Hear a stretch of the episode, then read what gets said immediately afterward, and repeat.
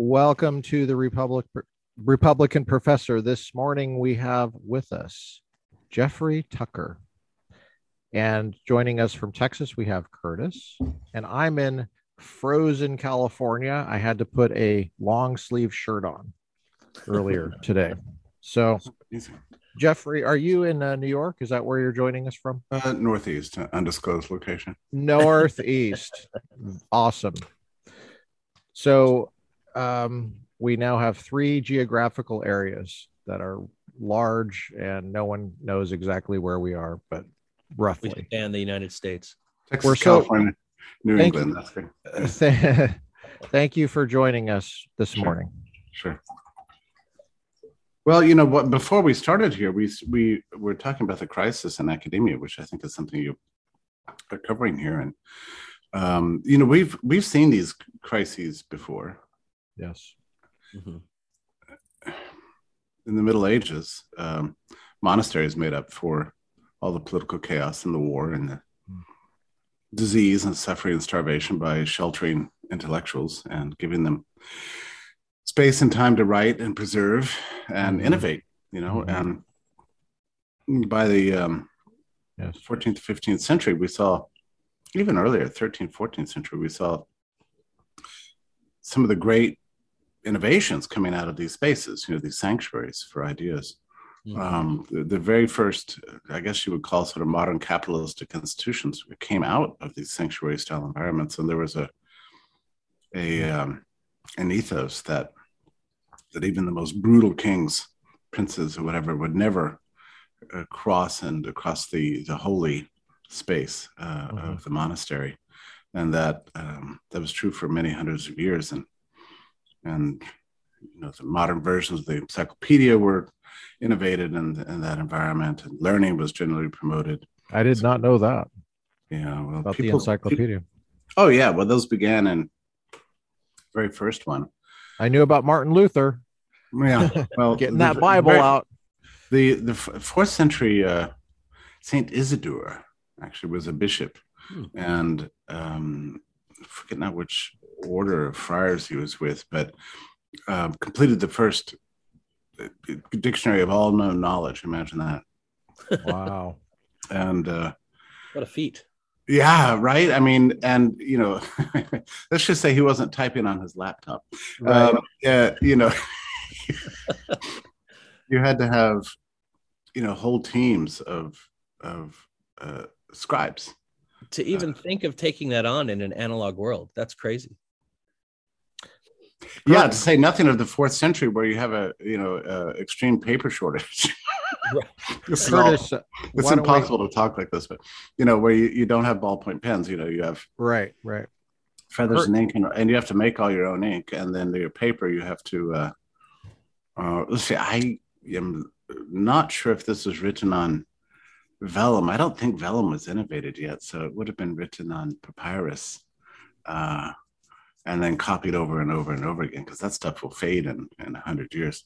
Uh, anyway, I mean, yeah uh, Saint Isidore did that. Now he didn't do it alone, right? I mean, so he had a, a, whole team of scribes in the in the scriptorium, you know, and um, uh, digging around everywhere, and you know, ancient ancient knowledge, you know, all the aspiration was for all existing science, theology, mm-hmm. uh, geography, um, logic, you know, uh, music. Yeah, I mean, what were his dates again? Saint Isidore. We can look him up, but I, I think we're talking about uh, fourth century. Oh yeah, that's papyrus. Yeah. Yeah. So getting into Europe, it's vellum. You have to have vellum. Well, that you know, kind of before later, paper, is, before paper, yeah, which yeah. is lambskin. You know, it's, right, right, stretched right. and and uh, dried. Um, yeah, yeah. But any anyway, but I guess my point yes, is we've, always, yes. we've always needed uh, sanctuaries, and sanctuaries, then, yes. I mean, it's, it's, such a good bump bump forward, way far in history into the middle of the 20th century, where everybody thought that the world was we'd just gone through a world war, and so there was an impression that somehow everybody was safe. You know, so you had um, you know these the Vienna Viennese academic circles. You know, where where uh, you know. Uh, many coffee shop meetings in a stable university environment and and uh, diverse faculty talking about you know every subject you can imagine. Uh, Tru- truly um, diverse faculties, I think, is yeah, yeah, yeah, right. I back mean, when that term uh, meant something. intellectually diverse and otherwise, right? Um, Sure. Yeah, yeah. and then uh, then you had the the great disaster happen, and that was the the rise of of um, Nazism, Nazi ideology in Vienna, and that happened long before the Anschluss, which I think was thirty six, Mhm. um, something like that. But uh, by thirty three. I mean, you could see the Nazi youth marching around the streets, and the university was already being purged and it, it got very scary. So, so, so the, the diaspora of intellectuals began, and they had to flee. And the question was, you know, where do they go? And they couldn't come to the U.S. for various reasons of, of immigration controls in, in those days, which is astonishing to think about. But uh, Switzerland was a neutral country, and and there were several institutions in Geneva that served as kind of uh, hosts to to intellectuals who were fleeing uh, political the possibility of political persecution. Mhm. And um, S- Sombart, not Sombart, um, well, one of my mentors, Ludwig von Mises, did this, and but also Freud too. You know, I mean, it was. Um, Wait, you so there- studied under von Mises? yeah, wish right. Okay, Uh, no, okay, I hold just- on. I just Let's introduce you. Curtis, yeah, sorry. why don't you introduce our guest this morning? Oh, I'm sorry. I'm, I'm, I'm, I'm acting like I'm giving a We just- classroom lecture. We Curtis. just got right into it. Curtis, please introduce our Yeah. guest. Thank you. Uh, well, Jeff, you, Jeff, I met you at uh, Acton Institute back in uh, Hmm. 2003, I believe it was 2003. Um, it's a long four, time ago. Jeez. five, somewhere around there. Um, What's and, the uh, Acton Ins- Institute for everybody? the does, it Acton still, Institute- does it still exist? It does, um, Okay. and it promotes What a free it? and virtuous society. That's its mission. Um, Okay. Talks, Yeah. I mean, I know what it is, but some people might not know what it is and they want to yeah. know how to spell it and Yeah, chase sure. it down. Well, how do you spell it? Uh, A C T O N was named after Lord Acton. And what is it? Is it a semester long thing? What is it? It's a it, Is it a what they- weekend thing? What is it? what they do is uh, a, a long weekend. I, I, it's evolved. When I went, it was a long weekend. I think now they do a, a week or something like that, and they even have classes. Um, I'm not completely uh, sure of Okay. what. So it's like a conference. Yeah, yeah, Yeah. yeah, and it's it's peculiar because Okay. it it it generally has I would say like sort of liber- libertarian liberal leanings and and and and the sense that that I feel, uh, but but it's it pa- particularly appeals to people with a with a religious bent and and want to integrate uh, religious concerns with concerns over human freedom that sort of thing. So.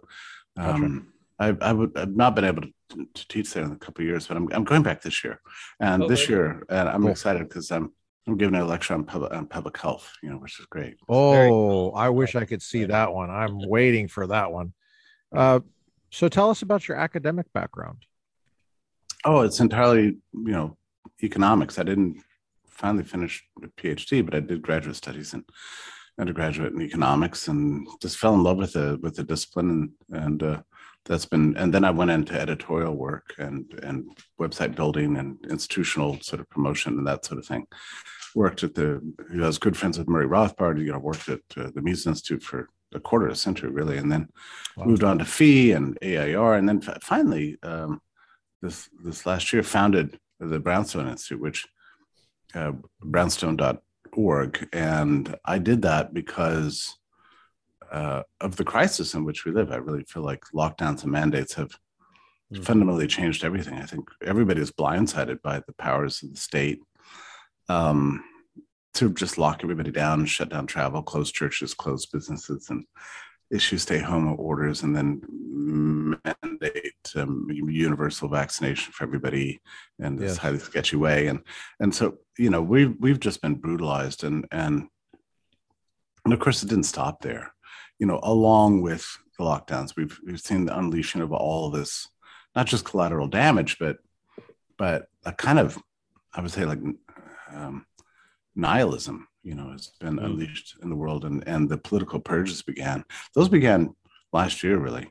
uh, with the censorship and with the driving out of faculty that refused to be vaccinated and, yeah. and students too.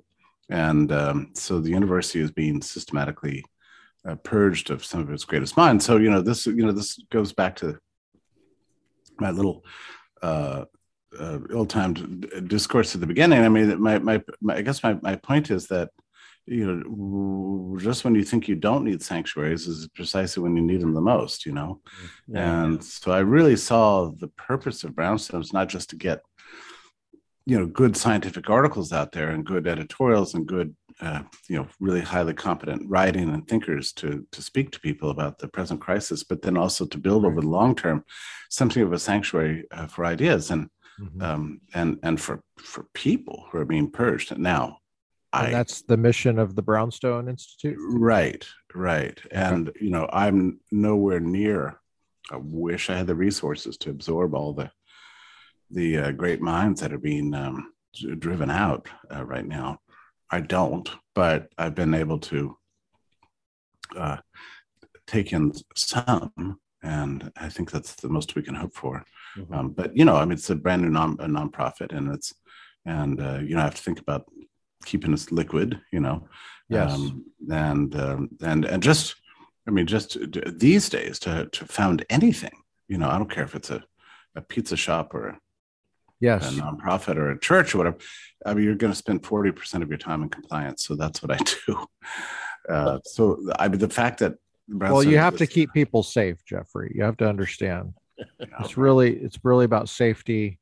And in fact, would you guys mind wearing masks during this uh, interview? Just because I'm feeling a little unsafe myself. Well, this is the land like you were right.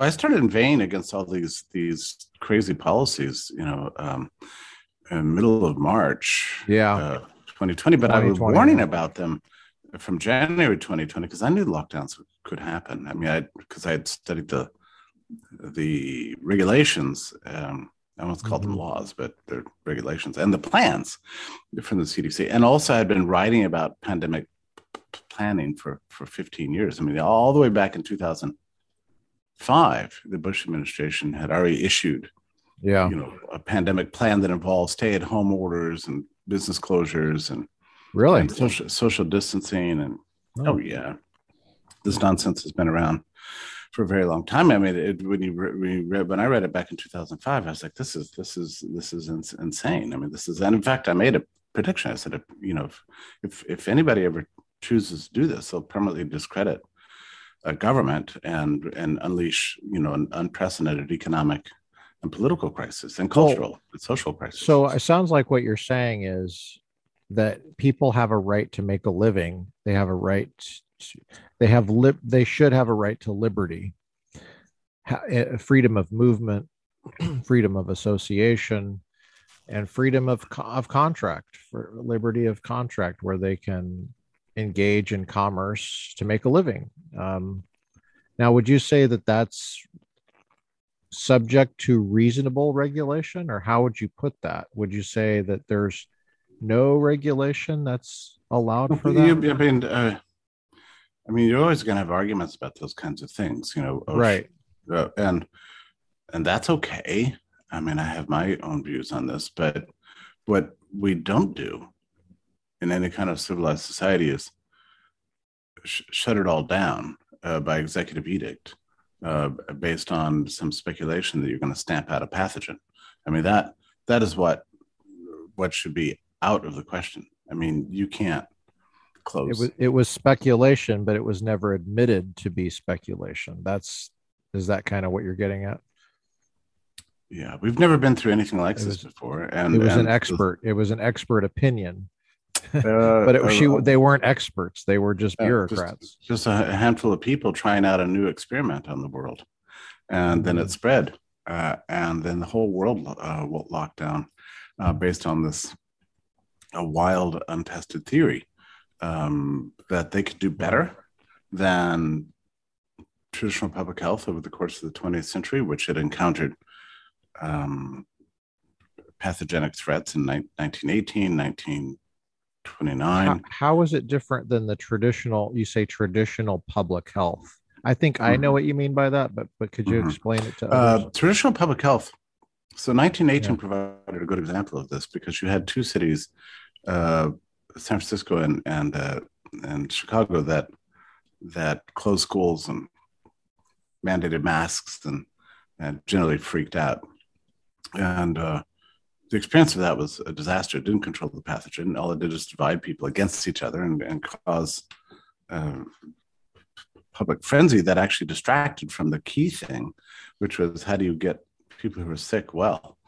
that's, sort of what, that's sort of what you want to do in the event of a pandemic is focus on, you know, how do you um, minimize the the uh, fatalities? You know that Right. that's sort of the goal, and so after that experience in New York, essentially didn't do anything in, during that during that 1918 pandemic, and they fared really well.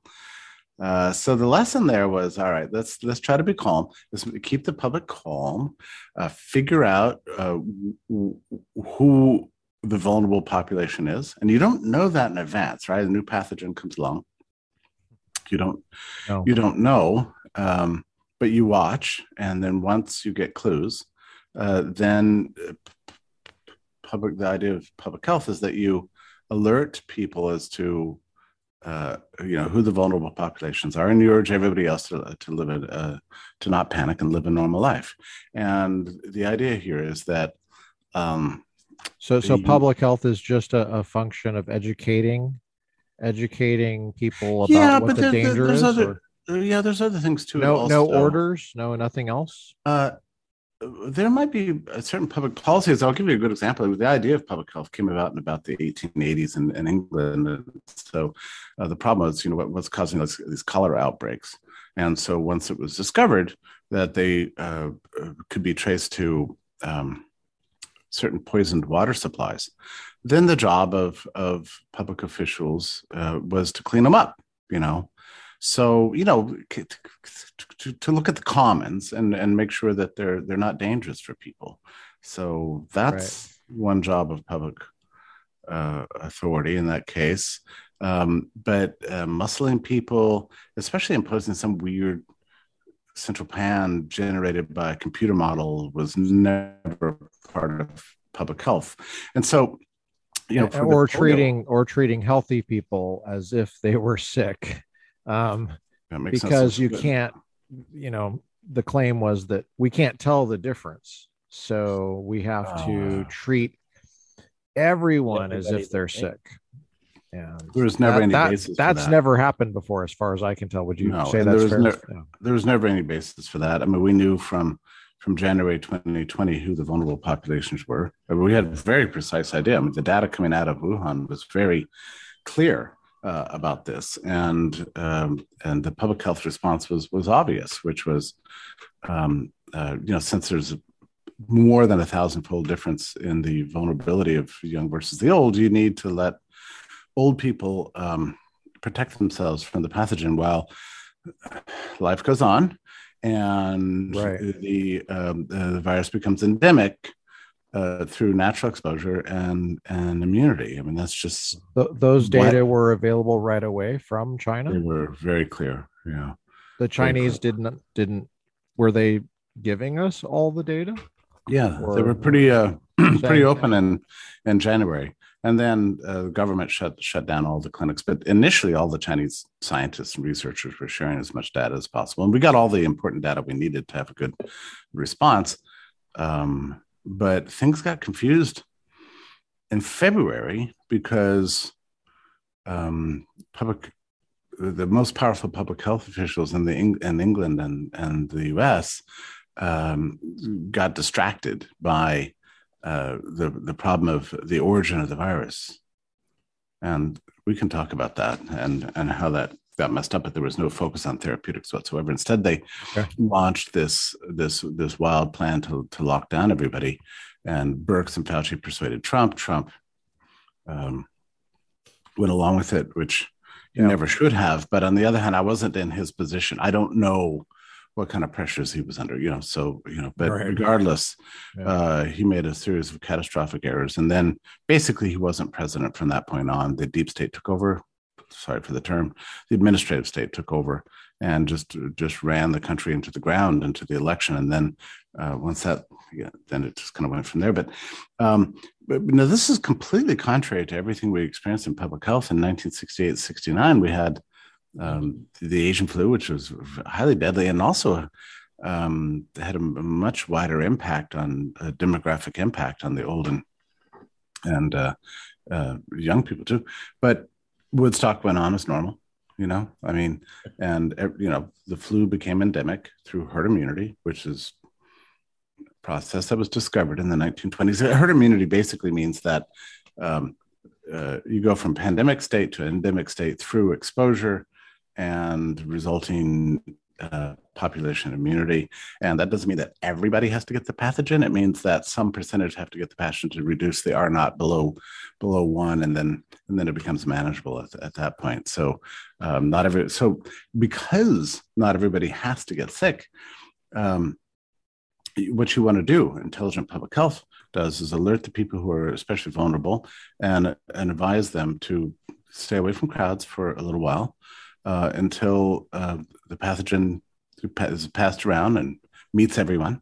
And then our immune systems adapt. And that way we don't have naive immune systems anymore. We can go about life as normal. And you, you do this as fast as possible to minimize the damage. That's, that was the plan that was enacted um, in 1940, uh, 41, 42, and 43 with the um, uh, polio epidemics and then also in 57 58 with the hong kong flu and 68 69 with the asian flu. And then similarly uh, but things got a little confused um, of course everybody actually. gets uh, all the kids get polio vaccines now. Sure sure. Uh, polio is an interesting case. The polio foundation which is now called the march of dimes um, initially began um, with great fanfare because Mm-hmm. One of the strange things about polio is it tended to strike um, well-to-do upper classes uh, more severely than than others, uh, mostly due to level of uh, immunity. So people who were exposed to a lot of germs, you know, they're swimming, swimming in the Hudson or whatever, you know, because, you know, the uh, working classes uh, tended to have a greater deal of immunity to polio. Uh, but but you know when when uh, the polio foundation of course the us president you know too had polio so right, that was right. kind of a big deal he didn't uh, i guess he didn't swim in the hudson up there and hide or uh, his, he was his, from his, his mother was a, germaphobe you know oh that's right he, that's right that's was, right yeah okay yeah he was very that's much right. protected and therefore relative. I'm, I'm, I'm, I'm, getting a little out on a limb here, but I, you know, since this podcast, I can say, but he, um, he, he just had no innate immunity to, to this. So he got it like a lot of upper class kids did. Uh, but they made really riveting pictures. You know, we see a, uh, you know, immaculately dressed, you know, upper class girl with curly locks, you know, of the age of 12, uh, standing in front of you with, uh, steel braces on her legs. It's, it's pretty shocking. So, hmm there was a big uh, campaign to find uh, to, to, to get the vaccine, and that was great. Um, but there was also a tremendous emphasis at the time. It, you know, FDR really wanted to help the foundation. When they said to him, uh, "The not everybody likes you." and the worst thing that we can do to uh, a disease and the public health response to a disease is to politicize it. So they wanted to, they made him stay far away uh, from the foundation because they wanted to raise raise money just um, and pursue the uh, public health has always been. Uh, there's been a separation between politics and public health. There always has been. I mean, they, for good reason, so, because you, so you even, don't want to politicize the disease. So even during the New Deal, where you had the most massive incursion into the economic sphere from the government, right. the, the most massive quick growth of the administrative state up to that point. Right. Even then is what you're what you're saying is that people valued economic and and liberty of, of movement and stuff like that so much so that politicizing a public health crisis like that would have been too far. They absolutely yeah they absolutely ruled it out. And Uh, and They hadn't of- been used to big government yet, I guess is what you're saying, probably. There was a there was a real strong sense of public health at the time had that it needs to stay away completely from politics because there needs to be a separation between between politics and disease mitigation. That was the the belief. Yeah. Okay. And there were no closures that ever happened. I mean, there was uh, a few. There was a, there was a sense at the time that maybe um, polio was being passed in uh, public swimming pools. So there were some. So when the outbreak would happen in particular towns, they would sometimes sometimes people would stop showing up to the uh, swimming pools, or sometimes they were closed. But but uh, but that's about it. And then other times there were other flus, like in 57, 58, um, that that that hit school kids pretty hard. The schools weren't closed. What happened is that Right. uh, there just a lot of absentee, you know, during Uh-huh. the flu season. It's like, oh gosh, Bobby's absent today. What do you say? What, what do you say to the? Well, the obvious criticism from uh, you would get initially would be you just don't care about people. But I mean, a little bit more serious criticism would be something like, isn't the coronavirus, the Wuhan flu, whatever you were to call it, isn't that more deadly than the flus that you're talking about in 58 and Woodstock and or what would you say to that? Um, I don't think we know that. we yet, want to transition into cryptocurrency at some point. Just when asked you, that's what yeah i don't i don't so so i don't think we have an answer to that yet because uh, first of all the data from this period is actually really uncertain um, we still don't have a, a clear case fatality rate for seasonal flu really even now but That's a good um, point. um, Yeah. but you know going back to 57 58 we know a lot of people died a lot of people are hospitalized Yeah, um, and a lot the, and the flu is still deadly.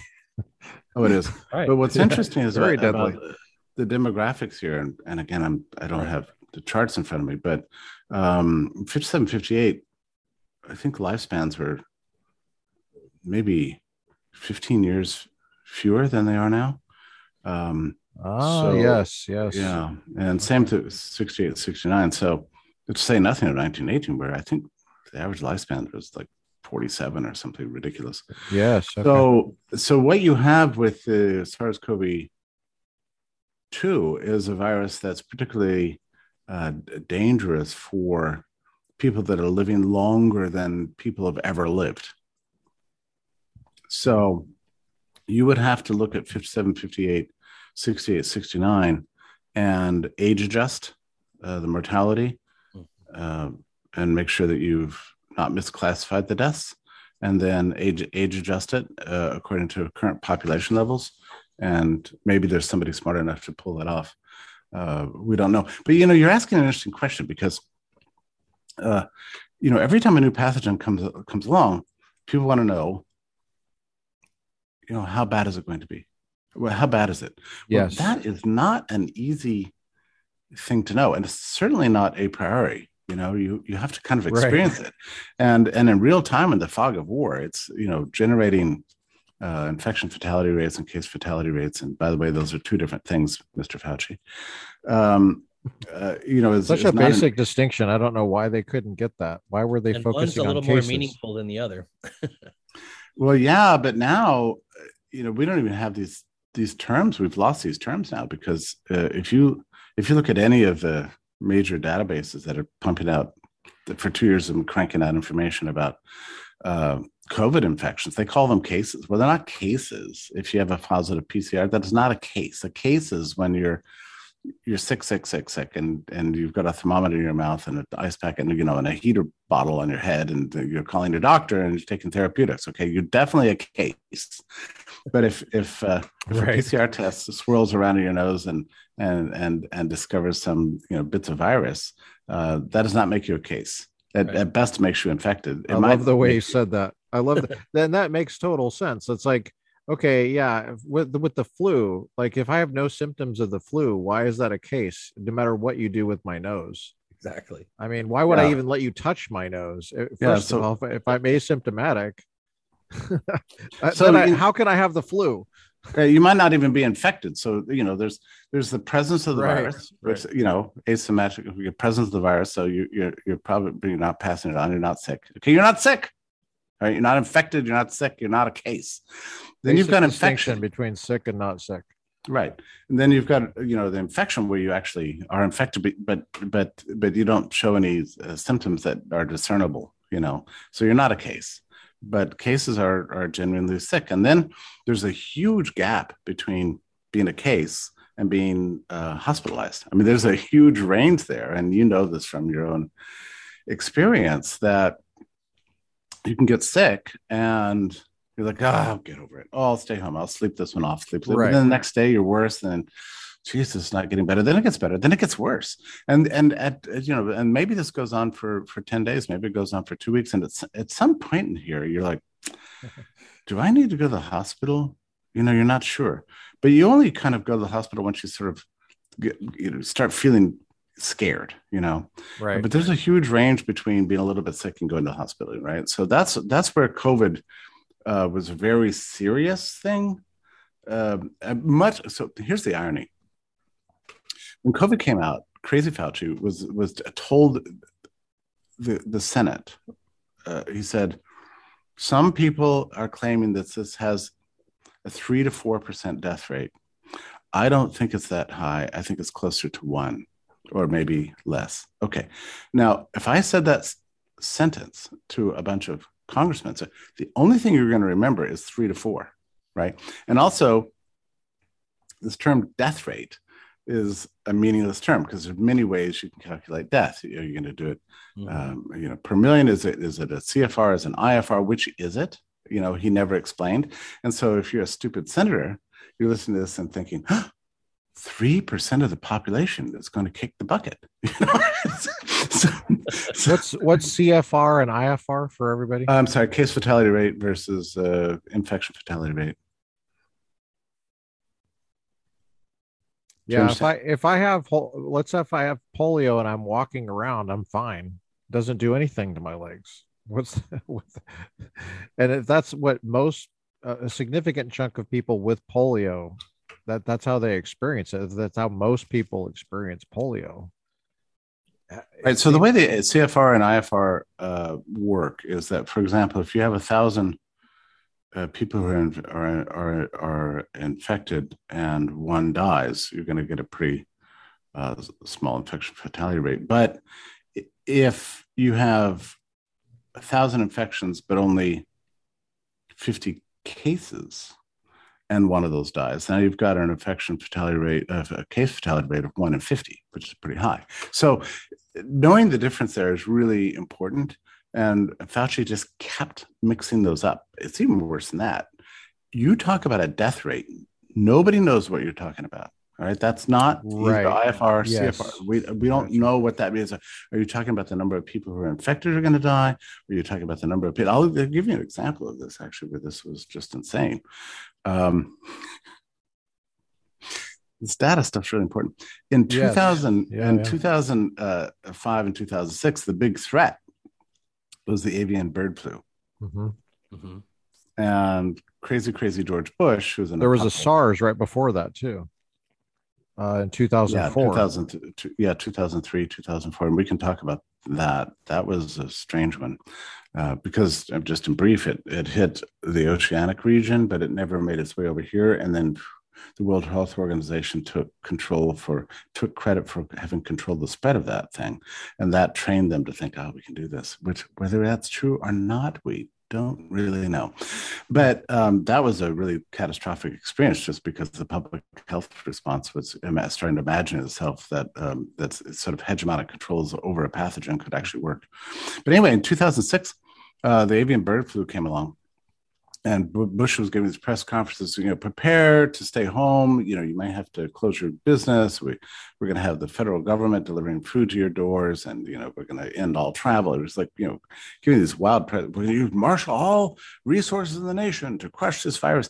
Well, people were bored. I don't know what was going on in 2006, but he couldn't get any attention from anybody. It just so happened that uh, uh, that the avian bird flu never made its way from avian from birds to humans. it's actually really funny, but there was there were two people that were being extremely weird during this period. One was Anthony Fauci, who uh, Gosh, I, he wasn't even on my radar back then. How, were Yeah, you following he- him back then? No, no. But uh, but you can go back and look at the news reports and see that he was telling everybody it had a because you know this shows why the status really seriously goes, well, you know, we've seen some uh, early indications that this flu can can can can go from animals to to humans, and uh, we have we have we have uh, six cases, and, and three of them uh, have died. Um, so so that's a 50% mortality rate, you know. uh, thank you, Anthony Fauci. And then and then there's one guy, some one academic expert, I can't remember his name, but you know, academics. So there's one guy who who who was the one leading world expert in the avian bird flu. And he became a media darling. and he began to give all these interviews ABC, NBC, saying half of human half of humanity could die from this. Now, uh, obviously, it didn't happen. So you have to kind of think about the psychology could, could, could die. I love the word could. Yeah, half of humanity could die. So you have to kind of think about this um, from the point of academic experts who have an extreme specialization. You know, they've been slogging through their whole careers. Uh, well, I wrote my dissertation on avian bird flu. Oh, avian bird flu. Oh, avian bird flu. Uh, Here's a paper Yeah. on avian bird flu. And you've been doing this for decades. Suddenly, avian bird flu is breaking out. And everybody comes to you, you're like, finally, finally, people care about my research. And so you have every incentive to hype it up. And what are you hyping? You're hyping your Yeah. own importance.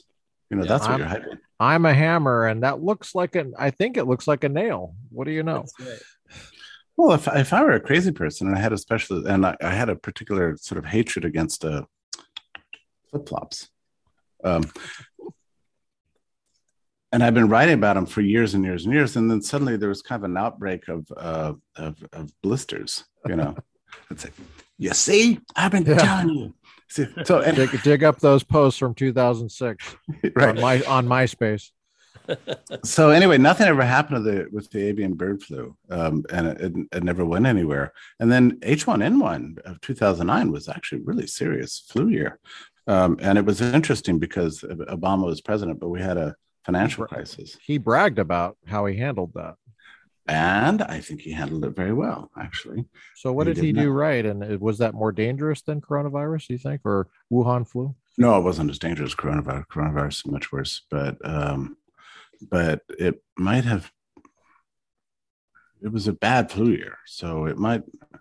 I don't know how you compare it with past. So again, you know, it's like we use these terms bad, you know, mild, whatever. You know, it's, these have. What did you like about how he handled that, Obama? He didn't do anything. I mean, he did. He couldn't do anything because he had a financial crisis to deal with, and everybody was worried about whether or not, uh, you know, they, they were watching their home values collapse. You know, and they're worried that they weren't getting. Uh, they were going to go to their ATMs and not be able to withdraw cash, and Congress was consumed with bailing out all the banks, and the Fed was worried about financial catastrophe, and everybody was distracted with something else. And so when uh, they came to Obama and said, "We've got a bad flu year," he's like, "Do you mind? I got a few other things on my plate here." Yeah. So speaking of financial crisis and inflation and stuff like that, um, we heard that you know a thing or two about cryptocurrency. Do you want to talk about that for a bit? yeah, that's a big jump. Well, let me uh, kind of make the transition in the following way. yeah, let's let's transition. Uh, the transition is is as follows, and I'll just tell you a funny conversation I had with my mother a couple of days ago. I said, "Mom, uh, how are things at your grocery store?" She said, "I can hardly afford anything. I, I swear prices have gone up fifty percent. It's just unbelievable. Wow, really? I can't, uh, yeah, I can't afford bacon. I can't afford, uh, you know, this rock melon, you know, which, which I used to have every day. You know, it's now, you know, uh, uh, it's breaking the bank. It's just awful, you know, the food prices. And and I said, well, how many? It's well, you know, the same thing's happening to me, right? I mean, it's just incredible. Um, uh, what's happening in food prices? We don't know. I mean, what what the inflation rate is of, of food right now. I mean, it's high. But I said, how many uh, people do you think connect uh, the prices at the grocery store and at the gas pump today with the lockdowns of 2020? She said, oh, I don't think anybody understands that. So uh, I thought, well, that's interesting. So I did. I set out uh, over the last three days to write what I hope, and I just published it this morning, uh, the definitive sort of article that connects these two things. So, mm. you know, what, what happened was. Where can we get that article? Yeah, I mean, it's just I just posted just now. It's it's latest piece on Brownstone. Okay, um, we'll link it's, it. It's we'll it's really imp- it's important, and yeah, I mean, you can argue with me about my thesis here, or whatever, but okay. it goes kind of like this: we lock down, and then um, now you can't lock down an economy; everybody's going to go bankrupt, and it's going to you know cause disaster, right? So you know, if we hadn't done anything after lockdowns, all the states would have opened up after two weeks and gone on with their lives. But instead, Congress appropriated two trillion dollars uh, of money they didn't have. And so, so suddenly, you know, at all the state levels, the state state governors and uh, you know the uh, public sectors and uh, businesses, even, you know, we're like, hey, we're getting a lot of money out of this. You know, this we're getting rich here from these lockdowns. This is not, this is not so bad. I've never seen a time. And then that got expanded out to the stimulus checks. Uh, so suddenly, the, you know, they're dropping money into your bank accounts. You know, well, just giving rough figures, uh, looking back two years, uh, Congress appropriated a total of $6 trillion to stimulus payments. And the Federal Reserve created $6 trillion in new money. Okay, so what happens is Congress um, votes, I'll give everybody money. Okay, there's no money to give anybody. That, that government doesn't have that money. So what do they do? They have to create debt. Where's the market for the debt? the Federal Reserve becomes the market for the debt. They're buying the debt, their balance sheet explodes. What do they buy the debt with? Well, it's the Federal Reserve. You know, they, the whole point of a central bank is that it has the, the ability they, to buy to they to can write. push a are you saying they can push a, a key on the on the computer and then boom there's more there's a high, a bigger number in some account somewhere or some accounts how's the, that work the checks of the federal reserve don't bounce okay so, so they create they, money out of nothing, basically. That's right. That's right. Okay. So the uh, that's what I thought I'm, you meant. Yeah, and I'm I'm giving you the numbers uh, based on the, the money at monetary aggregate called M2, which is the only one I can use right now because they in May of 2020 changed the definition of M1, which is a better uh, uh, now a better aggregate that's more accurate than M2. But the Federal Reserve has not updated its past numbers of M1 with this new numbers of M1. So they're not comparable. So it's kind of useless. So I use M2. It's not getting updated. What's that? I, I, it's it's so many things from the government don't aren't getting updated. Oh, you know, these last couple years. Uh, I, it's just something. So, I, in other words, I was going to if I was going to give you M1 statistics, I'd have to run the numbers myself. I don't have time for that. So, uh, but you look at their own charts. M1's now useless. So M2 is, is the numbers I'm giving you: six trillion in new money, six trillion in new spending. And oh, what a shock. Now look, there's huge pressure on all the prices. Now, this combines with, you know, the problem of broken supply chains, you know, uh, which is a, a, a, catastrophe. And and we're nowhere near fixing it. And then you combine that with war sanctions, and you combine that, you know, with the with the decoupling of, of and and trade conflicts with China, plus you know, and the tariffs. I mean, you've got a perfect storm of catastrophe. All of which, most of which, ninety percent of which, dates to the lockdowns. All right. Now we the trade problems began two years earlier. So you know, everything's related, right? It began in 2018. Lockdowns happened. Money, monetary printing. Now suddenly, a package of bacon is 10 bucks. You know, uh, so it's you know this has to be considered part of the the harm. Now, you want to talk about cryptocurrency? Um, I've been you know involved in in um, researching, writing on this topic since uh, 2012, and you know it's a kind of ledger technology. We were we were talking about vellum and papyrus earlier. You know, as sort of uh, tech writing technologies, and and the main purpose of those things was to document. You know, not just only to document knowledge, but also to document ownership. Mm. Uh, it's really important to be able to document ownership because that's how you get um, complicated economic arrangements, you know, so that um, if I suddenly kicked the bucket, people need to know, well, what did he own? Well, you've got to have documents to prove that, right?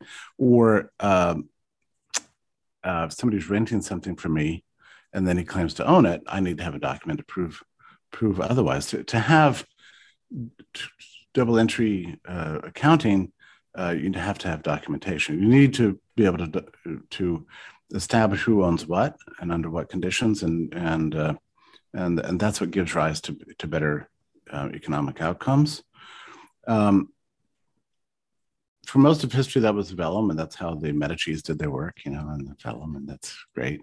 But uh, within 1970s, you had the uh, invention of databases, which is great. So you know, you could just change one entry; you didn't have to rewrite the whole thing, and you could reflow the material based on you know different entries and and it, it, we know that the database revolution of, of the 1970s was responsible for explosion, explosive prosperity in the, the 80s and 90s and, and uh, after the turn of the century. I mean, it was uh, remarkable.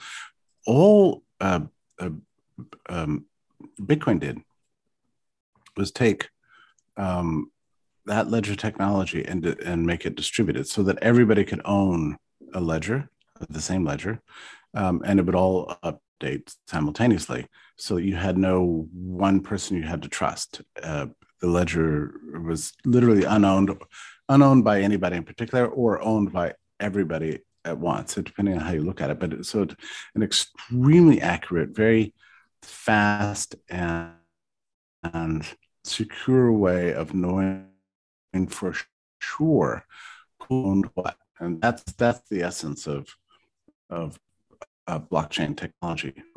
So the newer rare that uh, that was established to uh, account to to document that ownership right, um, they called uh, Bitcoin, which itself uh, became a source of value. Initially, um, I think one sixteenth of a penny, and then gradually grew. By the end of 2013, it was thousand dollars. And I had been writing about this stuff and saying, look, it's not it's not so fancy. This is just a digital method of doing what we've been doing since the since the ancient world. It's just really efficient. And the ownership units here are naturally valuable because they're because they're scarce, and because they're they're trackable, and because you can know with certainty uh, who owns what. And it just also it's kind of an advantage that um, it's not based on on trust. So like credit cards are based on trust. Like I have to prove that I'm a, a, sort of a fancy guy who pays my bills in order to get a credit card. With Bitcoin, anybody can trade it with anybody else without going through a financial intermediary, which dramatically uh, lowers counterparty risk. Is it? Is it? So it's it's like gold, is what you're saying? It's gold, except except with except it's weightless, and right. and you don't but, have to. But it's not work. pretty.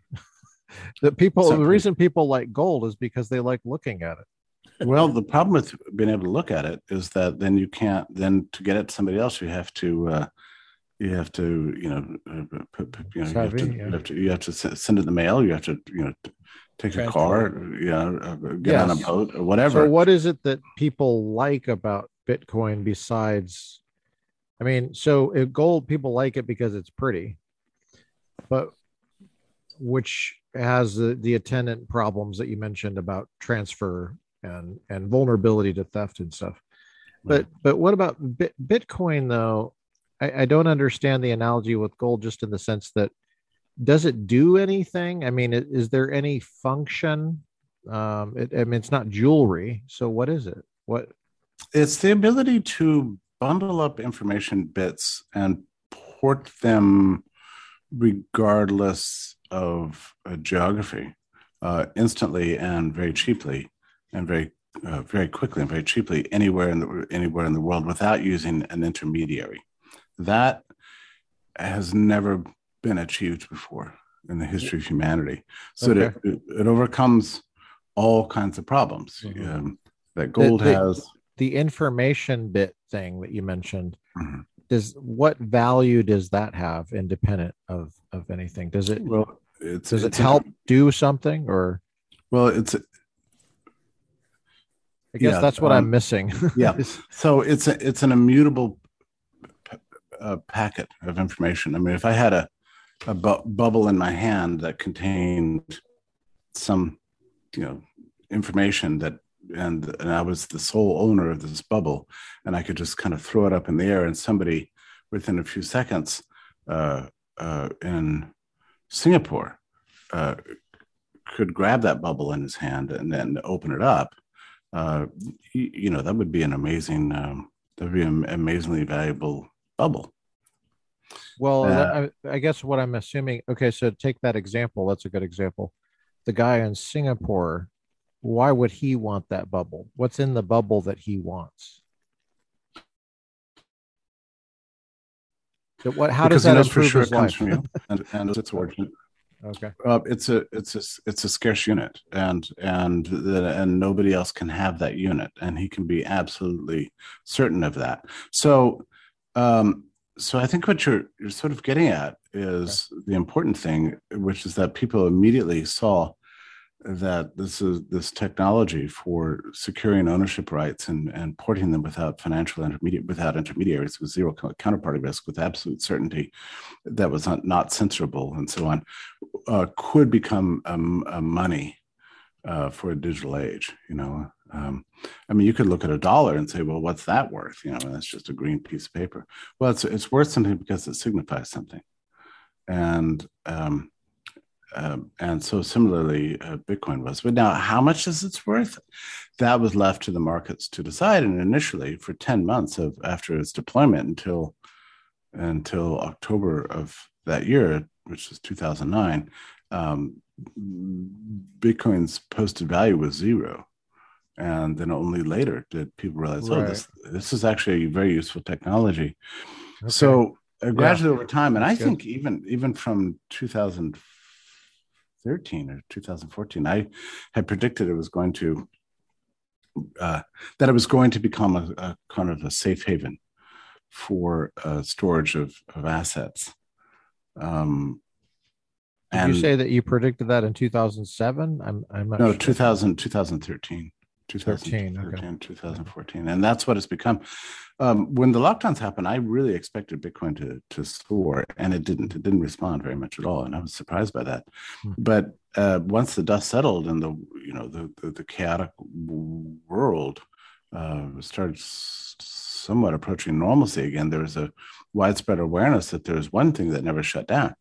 They couldn't shut down, and that was blockchain technology. And so, so sure enough, uh, Bitcoin has actually sustained its value, and then and then um, I think I think the peak price in terms of dollars was 65k at some point, but then it fell I think as low as 35, which is not unusual.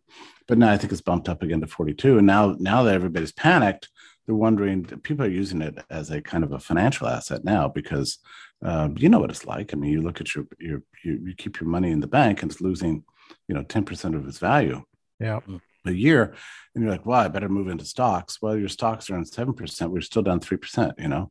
Uh, so you've got to make a 15% return in stocks even to uh, to make the old return of 5% because of because of, of inflation. So you start you start to panic a little bit you know like well wait a minute am i just destined to get poor here? I mean what is yeah this? yeah. And so then people are looking around for other assets and and cryptocurrency in general not just bitcoin but many other assets out there in the in the crypto world are attractive to investors now, especially since uh, there are many assets out there that do things other than just serve as a kind of a neutral money. Uh, you know, yeah. NFTs NFTs are the big thing right now, which I find I find NFTs to be. What's an NFT? Uh, that's a non fungible a non fungible token. Um, so and it's mostly used to buy and sell art online. Um, so you buy an NFT, these things sell for millions, tens of millions. I don't know what the highest price of for an NFT. It's probably now in the tens of millions. I don't know, but I I find the whole uh, NFT market to be utterly uh, preposterous. I don't I don't want somebody's digital painting sitting on my laptop. What am I going to do with that right. crap? Um, on the other hand, I find the same uh, thing is true about the modern art market. well, there you go. Fair enough. Yesterday, I was in the mall at Orange County. There's a big mall. It's a it's a pretty well known mall in Brea, uh, which is North Orange County, and they had a Bitcoin ATM there. Mm. I, have never seen one before, and it was right there in the food court. mm. I hmm. was like, "Whoa, um, that's strange." So I took a picture of it. Um, anyway, uh, I thought you know the, the the the thing with Bitcoin is I'm I'm still not sure I get it. Uh, the the uh, analogy or the comparison with a dollar bill, for example, is is helpful.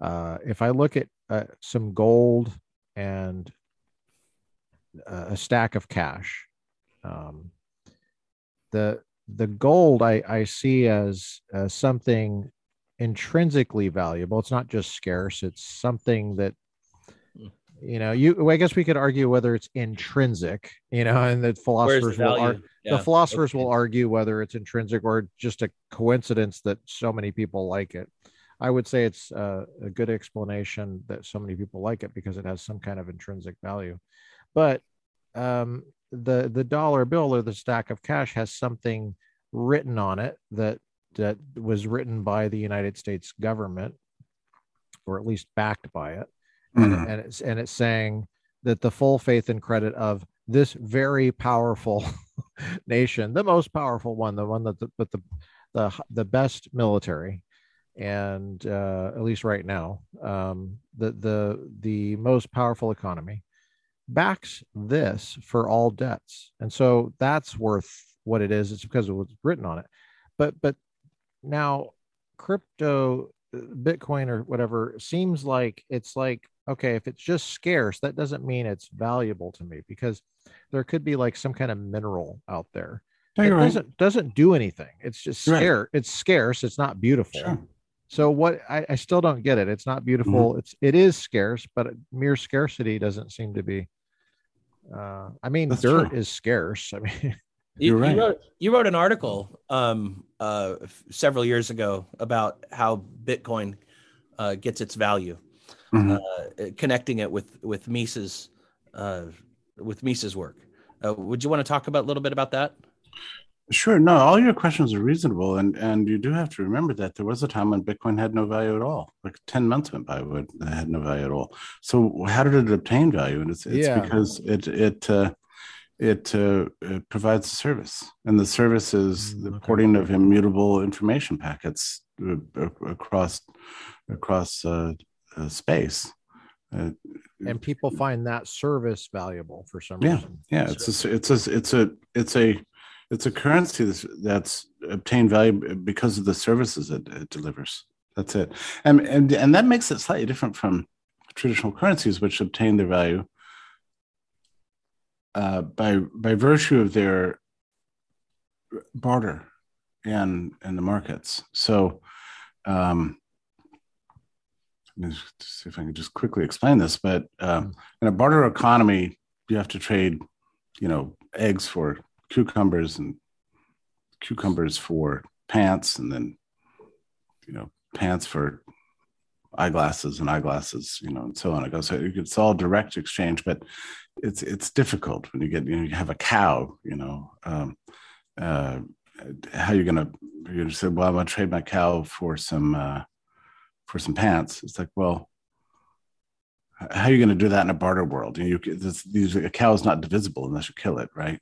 So, uh, yeah. so you've got problems of divisibility, uh, portability. You know, drag the cow around, you know, um, yes. and um, you've also got uh, non-uniformity of the goods. So, uh, what ends up being um, most useful for money are the existing valuable goods that are divisible, have a uniform quality, and have a high value per unit of weight, so they're not so hard to carry around.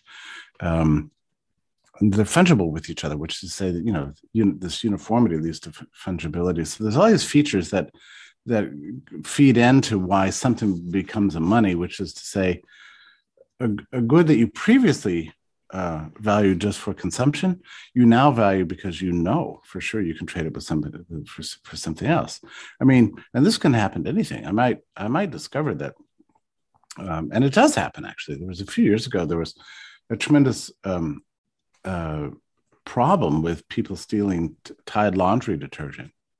Um, to the point that you know stores had to put them behind lock and key and nobody could understand what it was and then some smart person discovered that in drug markets where uh, it was difficult to exchange cash uh, there's a cash shortage that people had discovered um, that you could use this this Tide laundry detergent as a kind of a monetary tool. You know, you, so you you you get it not because you want to wash your clothes, but because you want to you want to pay somebody for drugs. Because other people want to wash their clothes. yeah, yeah. Eventually, somebody's going to wash. Is probably going to wash some clothes, but be, they don't have to. It just obtains monetary value. The same thing happens in prisons. Prison. I had a friend who went to a prison, and the the money in that prison was uh, cans of mackerel. I think uh-huh. uh, it used to be cigarettes, but now they don't allow that. So um, so there's these cans of mackerel. So, so you get a haircut and you have to pay a can of mackerel, you know, and so on. And then, um, uh, and then one day, uh, one of the prisoners went to solitary confinement, and they raided his his uh, his cell and found his mattress stuffed with um, cans of mackerel. and the well, warden, but you can eat that. I mean, you can't eat Bitcoin though.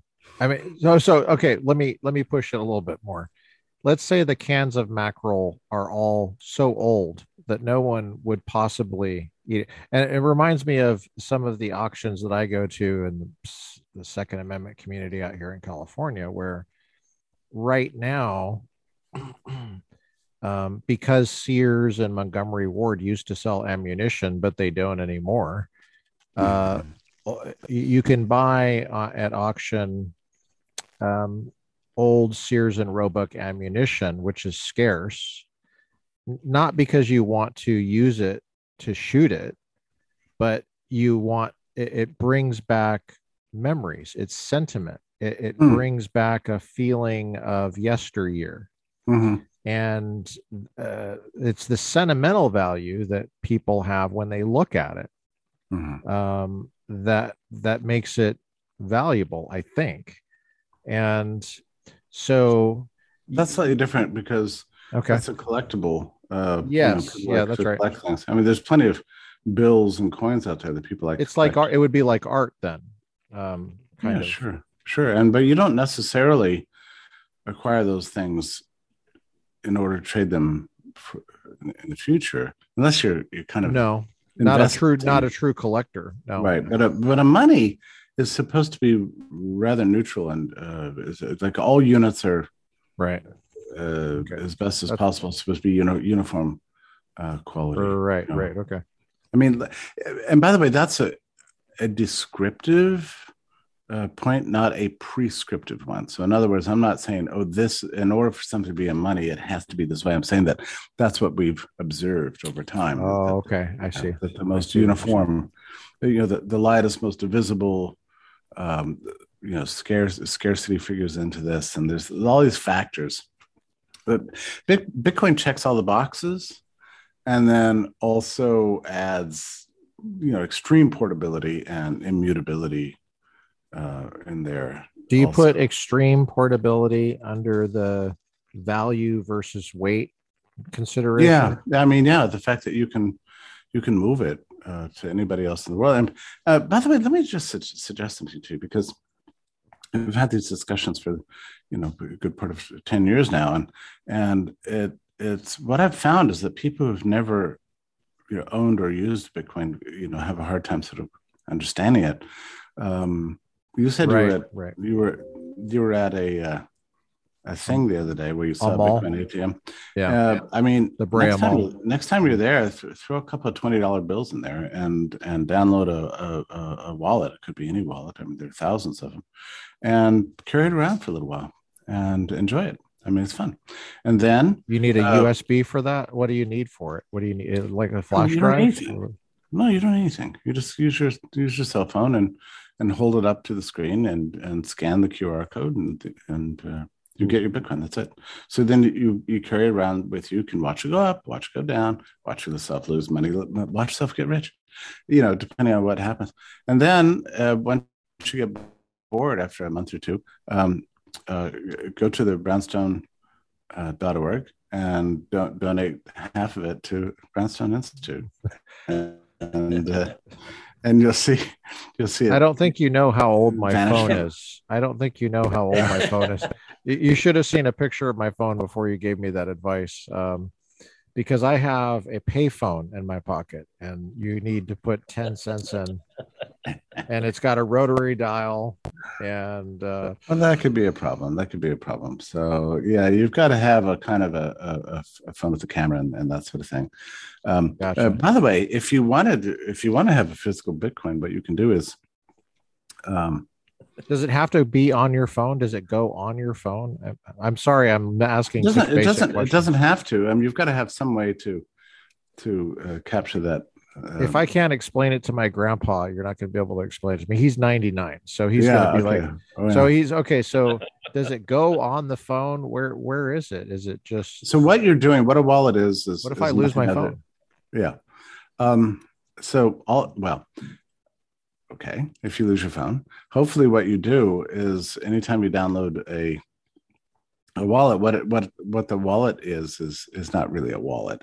It's it really is just a keeper of a private key because uh, cryptocurrency uses a double d- double key encryption you know so there's a public key and a private key. The, the wallet holds your private key. That's it.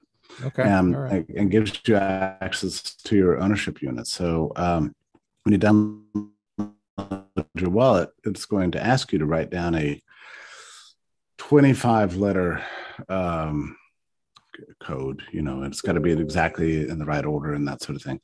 And and you write that down and then put it that that piece of paper somewhere in a secure location. So if you do lose your phone you can go dig up that piece of paper and then recreate your wallet. You can download any wallet technology and rebuild it instantly just by putting in that that code. And if you get shipped uh, on a de- desert island for for 30 years or or you go to a maximum security prison, uh, and you get out. For embezzlement. You, know, you, can, always, so, well, well, well, the private that's the private key. The public key. Do I have to write that down too? Is that something, no. or where do no, I put the keys, pub, public keys are, are typically these days generated um, with each transaction.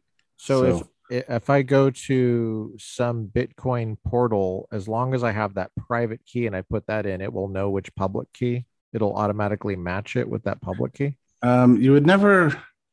I don't know. I'm, I'm sorry. I'm just... No, it's fine. You would never use your private key to Bitcoin portal. What you do is is okay. put in your credit card or some cash or something like that, uh, and then download a wallet, and then and then scan the QR code, and then you'd be the owner of Bitcoin. So, and it goes into your wallet, which is really just a private key hold, uh, holder. And if you lose your phone, then you can recreate that same wallet um, with your private key, uh, with your um, letter code that signifies uh, the private private key. Um, you can also, if you want to, um, print out, you know, uh, your Bitcoin on a on a piece of paper, which is just you know a QR code um, and you know stick that somewhere in a secure location. And and uh, that's called cold storage. So it, you can have physical and you can mail it to a friend who can then scan it and take all your money.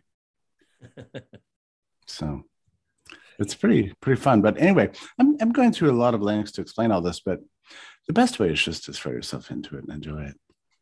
And figure it out and you yeah. could do it just within like with a dollar, you think? And you know, the, what's, the, the, what's the smallest amount that you could get into it if you were just wanted to play around with it? Um, it depends on. I guess it depends on the ATM, but um, okay, I got you. But but you know, you don't have to use an ATM. I mean, you can go up to some Bitcoiner in town and ask him, uh, if if I can, uh, uh, you know, if if you can give a, a quick lecture on philosophy, or or or, or dance a waltz, you know, or sell your shoes, uh, you could he could he could give you Bitcoin in exchange for your services. You know, Jeff, one of the one of the questions that I've been dying to ask and kind of explore. It goes. It, it my grandpa would love you, by the way. He, he would. He would love that part that you just. Said. It's this isn't as practical. It's a little more behind the the theory and everything and what's going on. Is I guess I'll say what happens as Bitcoin evolves and becomes more and more permeates itself throughout culture and it gets more acceptance. What happens to things like gold? Because I've always been a gold guy. I've always, you know, I, mm-hmm. I, I, I learned about the Austrian school um, in Mhm. grad school and Mhm. uh, really pursued that a lot. Um, Mhm. When Bitcoin came out, I, I was fascinated by it, but but all but still always like yeah, but gold. And then I read an article that you wrote um, talking about tying it to Mises Bitcoin, tying it to Mises uh, Mhm. criteria, and and then in that article you'd also mentioned that sometimes uh, uh, things that are used for money get reduced to uh, uh, commodities. And we see things like silver and gold being used on a commodity level um, in manufacturing of all kinds That's of true. things. And I'm wondering, could there be a reduction of those things to commodities? And does this take over and go into the future? Or is it not working like that? You- You're saying if an existing money uh, becomes demonetized and then only obtains its value through uh, through its industrial uses or its uses as as, as, as cons- consumption value. Correct. Uh, that that's happened uh, many times throughout history. I mean, salt used to be uh, money, Mhm. And now we just use it as a flavoring. I mean, which is probably good because, you know, I, if you own a home, you sold it for salt. I mean, Well, it preserved food, and that, that's really valuable. It makes food taste better, but it preserves food. That's, Right, that's another ca- another case is in an air the- in a world without refrigeration. It, it per- Well, that that's true. But those are those are consumption, whether it's flavor or preservation, whatever. It's pure consumption, not monetary value. And another another Well, case, but is, it's you know, that's valuable though. Is you, everybody needs sure, food. yeah, it's valuable as a consumption good, but but not necessarily as a, as a, a monetary value. Which is to say, you don't acquire it in order solely for the purposes of obtaining other goods in exchange. You know, and and Okay, all right. that's yeah. So another That's what you mean by monetary value. Okay. Yeah, yeah. It means that you use it in so-called indirect exchange. Um, you know, another historical case is the case of wampum. You know, which was sort of the the uh, n- Native American Indians. You know, used wampum for their currency, and then the English settlers came over and said, "Well." Uh, that seems pretty good. So they um, and th- these were um, little necklaces made out of sort of white shells, you know, that you could Okay. And so the English went back, and I don't know, they found some uh, shell farm somewhere and said, "Oh, yeah, wow, look at this! This is this is money to these people." Uh, it it came back and you know uh, created a wampum hyperinflation, you know, within a few a few months, and so demonetized uh, the wampum. Do you mind if we ask you? Uh, feel free to ignore this question if it's too personal. But how did you get into economics? Um, did, were you always interested in this since you were a little kid, or, Oh no, or no, did you go to college and you were like an art history major, and then you took an economics class and you were like, "This is it." Um, uh, no. Well, it's it's almost. oh, you seem to have a good I- humanities background. I, I detect Yeah. that. So, how did you get Yeah. that training? And Uh, well, so I was kind of one of these kids that was raised to be a certain thing um, uh, by my by my loving father. So Mm-hmm. I was raised to be a mu- I was raised to be a musician and became oh, wow. became a kind of a child prodigy, uh, a brass instruments player, Oh. and. Um, so, in other words, you were tortured as a kid. no, I loved it. You know, Oh, it was okay, my- and and but but but long hours though, right? Well, yeah, and I, you know, but yeah, the problem was that I got, I got, oh, how do I put this? I got too good too soon. So, uh, Okay. you know, by the age of seventeen or something, I'd already traveled with the Guy Lombardo Orchestra. You know, playing, you know, uh, tr- trombone, that, and I had played with, you know, t- t- two of five of the world's greatest players. I had been on stage. I had been. Uh, Wow. um, uh, you know, had the best professors. I was playing with the Texas Tech Trombone Ensemble first. For you know, I'd conquered all the literature. I'd played all the hardest possible classical pieces and so on. So, at some point, I was like, I'm bored. "Well, yeah, at 17, if you've already done the thing you aspired to do for your whole life, you're like, well, is there anything else I can do? So when I went to, I got out of high school early because I, uh, partially because I just got tired of being the, fancy member of the band or whatever. But um, so I went to college and I was like, yeah, I don't know what to study. And I thought I had to have a major right away. So I just kind of went from department to department and uh, you know the physical sciences are never quite right for me. Although I've really gotten interested in it the last several years, but um, philosophy seemed to seem kind of dopey, and uh, history I was like, oh, that stuff's already happened, um, and psychology, bunch of crazy people. So I saw this department called economics, you know, and went to the stumbled into the dean's office, and I said, "Yeah, I'm wondering if I should study this, but I don't know what it is." And he got up from his desk and gave me the speech about how, through economics, the science by which we understand why some nations are rich and some are poor, why civilizations rise up and others are swept away.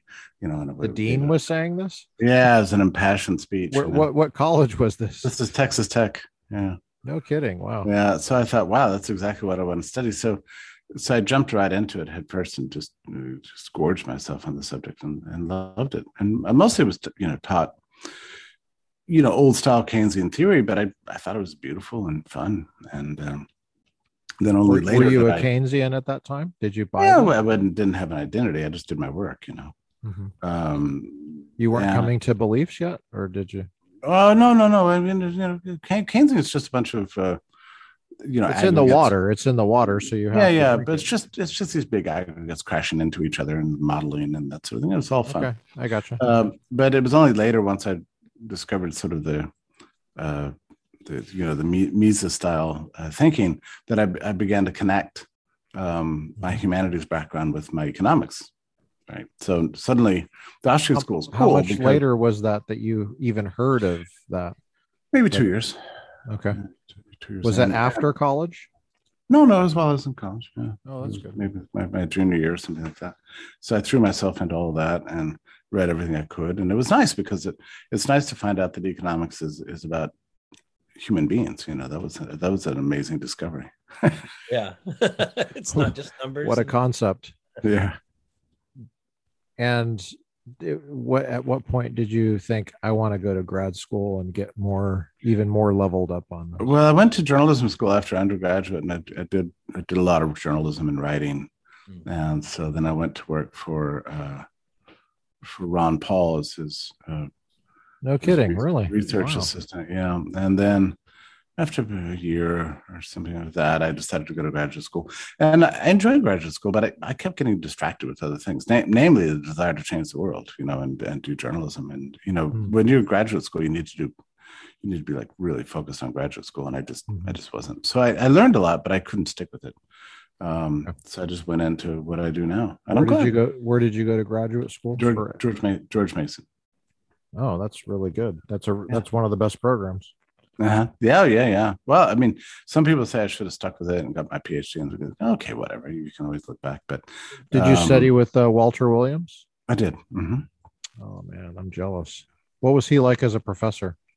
Uh, funniest guy ever. Hilarious, brilliant. Yeah, yeah. He was he was uh, very clever, but but tough. Yeah, tough teacher. I've heard he was rigorous. Yeah.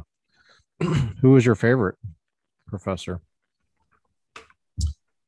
Uh, Donald Boudreaux.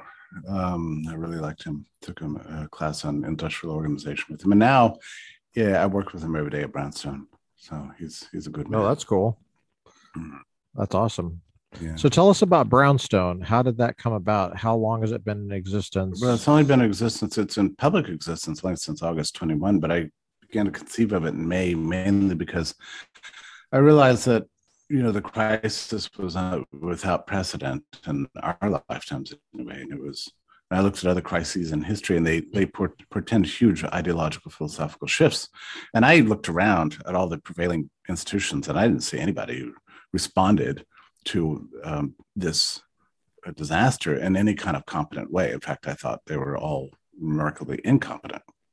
Mm-hmm. and uh, and that's because they're just so buried in their ideological priors. And when the pathogen came along, they didn't know what to do. They didn't have any theory. The left flopped, the right flopped, the libertarians flopped. And I thought, well, we need something new to uh, to really read the history of and meaning of and philosophical importance of, of the concept of freedom and liberty into a wider range of topics mm-hmm. uh, among which public health. So, yeah. uh, so that's what we've been focusing on ever since. and uh, yeah, 10, 10 million views later, you know, we're we're doing pretty well. How uh, did you get the term? How did you get the name Brownstone? I know that that's a type of kind of a an old school building in New York City, right? That there's mm-hmm. like two thousand of them left or something. Mm-hmm. Is that the? How did you get that name? Well, my my initial name was Greek, and I talked to uh, Martin Kulldorff uh, at the time, and he said, "Well, you know, the problem with that is that uh, uh, uh, uh Greek is mostly Greek to people." so my next name was Latin, and then another friend of mine said that you know, I don't know what it is with this name, but it's unpronounceable, and it makes you sound like you're located in Puerto Rico or something. So anyway, it was my mother who came up with the title Brownstone, and and and the reason for it is that before the age of steel, brownstone was the main building material that uh, was used in in in um, in the birth of the modern, from about you know from from say uh, 1800 to 1870. Uh, the building block of the big cities, and uh, the reason for that is that it was prevalent um, but it's also a malleable stone. You can cut it. It doesn't have a strict grain to it, so it's be cut in many different ways. And I thought, well, this is a good symbol of, of what I want to do. I want to, I want to, I feel like in many ways we're starting over. You know, we need to rebuild, and I don't want to be partisan about it. So okay. that speaks to the fact that the stone doesn't have a grain. You know, mm. it's just it's just a building material and I, I feel like it you know it symbolizes a certain strength durability and tradition.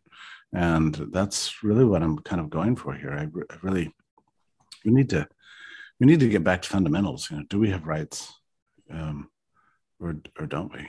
Um, no kidding. do we value freedom or or or not? Um, yes. um, and by freedom i mean the ability of people to make their own choices and coordinate their actions with other people and yeah uh, develop Just the fact that you felt like you needed to explain what what freedom is that that itself yeah. is a, yeah shows how far we've the come. ironies I, I've always think is that freedom seems it, it, even in America to be a lost knowledge. Um, we yeah, use the word, we don't understand it. Yeah, that's right. So so partially what I'm trying to do with Brownstone is is publish material that is very engaging on the contemporary scene um, that speaks to really deep and eternal philosophical uh, topics in, in ways that are uh, compelling. And I think it's a it's a long term process from speaking from an educational or editorial point of view, but then but then much larger, you know, going back to our initial conversation, I really do want Brownstone to serve as a kind of a sanctuary in in these times where where people are being swept out you know, of public yeah. life. Yeah. We have to fix that. That's a great mission. Well, we're really uh, happy to have you on today. We're, we're, we're glad that you came on. Thank you for coming. Well, it's my pleasure. Thanks for for uh, for letting me talk as much as I did, and I've, I've enjoyed it very much. it's you our pleasure. it's all it's our pleasure. Yeah. Well, Curtis, do you have any?